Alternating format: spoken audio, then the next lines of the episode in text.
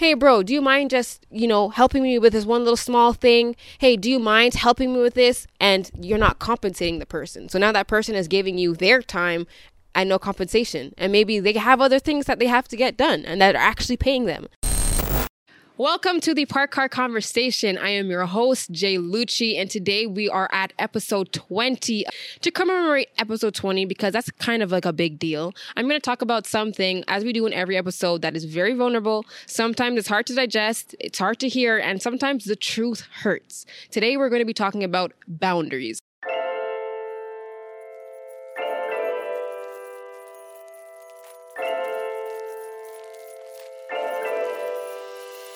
This episode is one for me and it's one for you. And it's also one for somebody that you know. So I'm going to need you to send this episode to somebody else because people need to hear this. People who don't understand their boundaries, and sometimes I found myself in that position, oftentimes hurt people along the way. You're not respectful about how they feel. And there's also people in the world who are opportunists. Let's say it with me opportunists. Those people are not mindful of what other people's personal boundaries may be. We all have limits and we all have people and sometimes experiences that go over and exceed our limits. Where do you respect your own boundaries so that you know where to draw the line?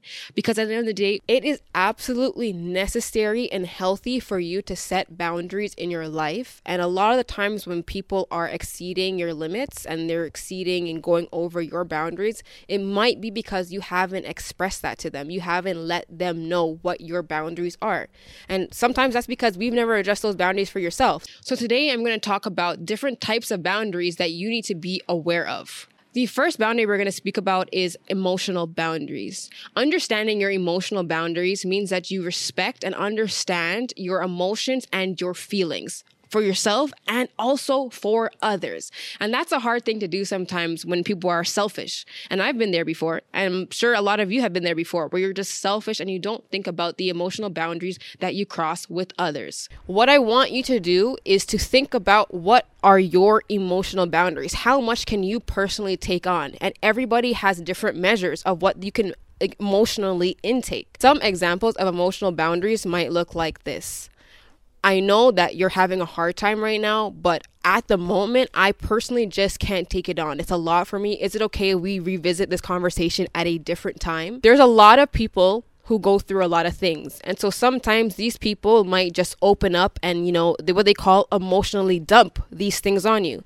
Emotionally dumping is when you just let it off. You say everything's on your chest, maybe everything's on your in your life, the problems you have. Sometimes someone will share these things with someone because they care a lot for them. They feel comfortable around them. But at the end of the day, now we're talking about a boundary. So you have to see where that person's at. You have to ask, is it okay if I share some things about my personal life that are going on with you? Is it a good time to, right? Because sometimes when someone just emotionally dumps all of their problems you could be going through so much things on your own and now you have to think you know if you're you know an empathetic person you feel their feelings and emotions all of a sudden now you're taking all of that on. So that can be very hard for people. When we talk about emotionally dumping it's also something that is passed on through generations. It might be parents dumping emotional things on their children that they shouldn't have to be exposed to. I've seen that a lot where I've seen parents talk about just about everything and they think, you know, for the most part their children are open, they're aware of everything, but there's some things that children don't need to hear. So emotionally dumping everything. Emotionally dumping is also understanding that there's people around you there's some people that might not be comfortable with talking about these topics and those are triggers for other people. So be mindful when you're having conversations because it can emotionally hurt somebody who hears unintentionally. And i'm not saying that person's listening in eh, they just might be in the same vicinity where it's loud enough where they can hear this conversation. So please be aware of emotional boundaries with people. People's feelings and emotions on their mind is the most powerful thing you have. So that can be really destructive if it's not thought about. The second boundary and this is something something that y- y'all cannot cross, okay? The second boundary is physical boundaries. It is okay to tell people that they need to be mindful of your personal space. Look at the time that we're in right now. I mean, now it's COVID. We have to stay six feet apart. It's the kind of same thing. If you need space from somebody, hey, is it okay if you stand a little bit further back? I'm not comfortable with you standing so close to me. Physical boundaries also means that you are asking for space You are just asking for space from somebody. For example, if you and somebody are in the same vicinity all the time, you might live together, you might, you know, uh, have close friendships where you see each other often. But if you require some space, whether that be for sleeping, eating, resting, because you've had a long week at work, sometimes it's okay for people to need a physical space to be by themselves, to regroup, to recharge. And so, for someone that doesn't understand physical boundaries, they're going to constantly hound you or they're going to constantly demand your time when you don't have to give them your time. I found something for me right now, even just in my own life, in my, you know, the last two years with you, my son, I find myself a lot of the time having to say, at the moment i'm really busy with a lot of things. You know i need to spend more time with z doing certain activities and on my free time. That's what i'm really focused on. Right now i can't be present but eventually and hopefully soon we can meet up and we can talk and we can you know hang out. And that's okay. And i just hope that people respect that. That's a boundary of mine because i need that time for myself for my son for the things that i'm doing to require that space so, we've spoken about people's emotional boundaries, we've spoken about people's physical boundaries, and now let's talk about material boundaries. You are not obligated to lend, to give, to support people if that is not within your boundaries. People and a lot of opportunists are like this for material things because that's the thing that glistens in their eye first. They see what you have and how they can get some of that.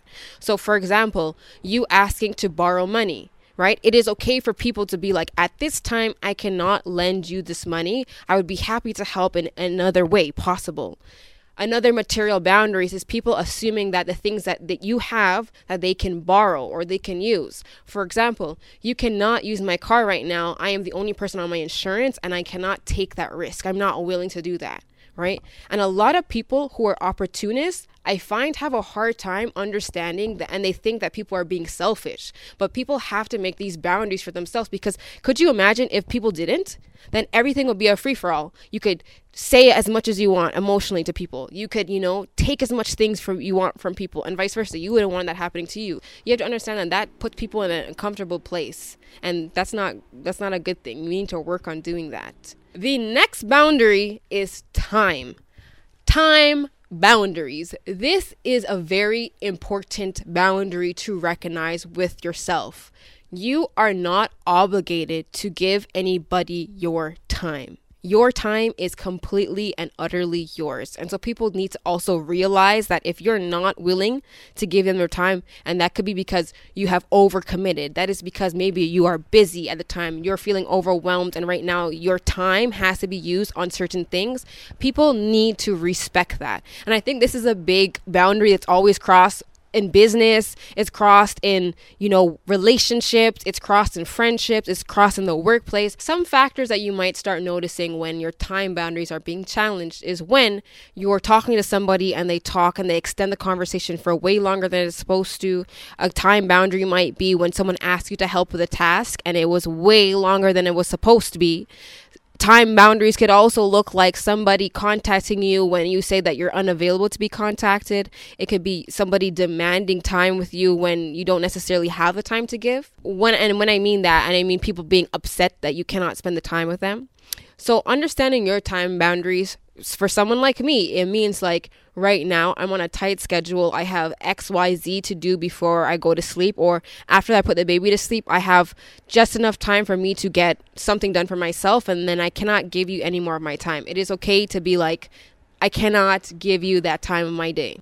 And people who don't respect time boundaries, I think these are just, they come across as some of the most disrespectful ones because, you know, what you ask for people over time, and let's say you don't compensate them, a lot of professionals have time boundaries that they need to make sure people respect. And a lot of people just aren't mindful enough to respect their time boundaries what that might look like. Hey, bro, can you just do that for me quick? A proper response for somebody who's asking and exceeding your time boundary might sound like this Hey, right now, I would love to help, but I'm over, I'd be over committing at that time. Like, I have too much things going on, but I would love to. Hopefully, in the future, I can't. Another example of how you could address this, this is professionals, is I would love to take that project on. My hourly rate is and somebody has to respect that because that's your time.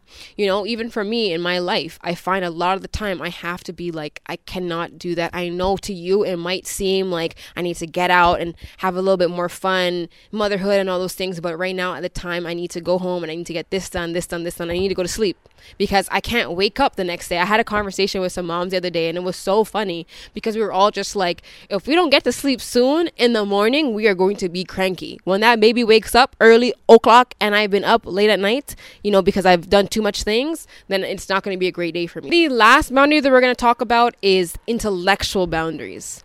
Intellectual boundaries is something that somebody has to be very aware of so that they can respect others. This is something that I struggled in because I never really thought and never sat down and was like, okay, this is what my boundaries are in terms of this. I found myself being very disrespectful to a lot of people when I was challenged when I was in a disagreement. What this might look like, okay, for somebody who's, you know, having a hard time with someone not understanding their intellectual boundary is like, you can say this. I understand that we're disagreeing right now, but I'm not going to let you speak to me like that. I'm not going to let you belittle me. I'm not going to let you call me stupid. I'm not going to let you say that what I said is stupid. We are just disagreeing. When people try to downplay people's intelligence, it could be that you are more experienced and you've had more, you know, exposure to a certain topic, but that doesn't mean that you can call somebody stupid or say that what you just said is dumb. Respecting and understanding your intellectual boundary might be that you have to cut somebody off. You have to remove yourself somebody because this person makes me feel less of myself. They are constantly talking down to me. And there's a lot of people who, you know, have trauma that's trickled down because they were spoken to that way and then so they think that they can speak to others that way like it's okay to be very rough. At the end of the day i understand that you know there's a lot of people that might be like me. This is why why i'm like this or why i have been like this. It's because i'm so emotional. So when i'm put in a position where i'm confronted or i'm disagreeing with somebody all of a sudden my emotions come before my logic. And this oftentimes leads to being disrespectful. I have definitely definitely sucked at this. And guess what? At the end of the day, that sucks. It sucks. It's probably the worst thing, the worst thing that I've ever had to deal with in terms of you know my personality traits is because I can get very disrespectful in an argument and it's not needed. That's so destructive. It's not nice. It doesn't matter if you disagree with somebody or you think about something different. You do not call them out of their name. You don't call them names. You don't talk down to them. And so this is something you know if you grow up in a rough environments, you, people could say they're used to it. For them, like for someone like me, it's like you could talk to me that way. It's not that big of a deal. Like I I, I get over things fast, right? So you you can call me something and I'm like, okay, like whatever. And other people aren't set up that way. So I had to personally be mindful of my respect for intellectual boundaries. So, as we've spoken about boundaries, I just want to let you know that this is surface level boundaries. We could literally dictate and dedicate one episode of the Parked Car Conversation for every boundary that we just spoke about because it can go so in depth, it can go into so many dimensions, and it can go into so many different scenarios with different people. And so, for you, if you're watching this video or you're listening to the audio, let's go through these boundaries. We have emotional boundaries, we have physical boundaries, we have material boundaries, we have time boundaries, and we also have intellectual boundaries.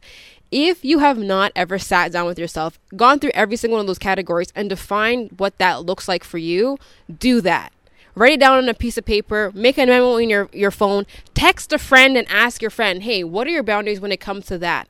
Let it be known for yourself so that moving forward, you will know exactly what to tell people that they need to respect, where your limits are, and you need to also know what you can intake.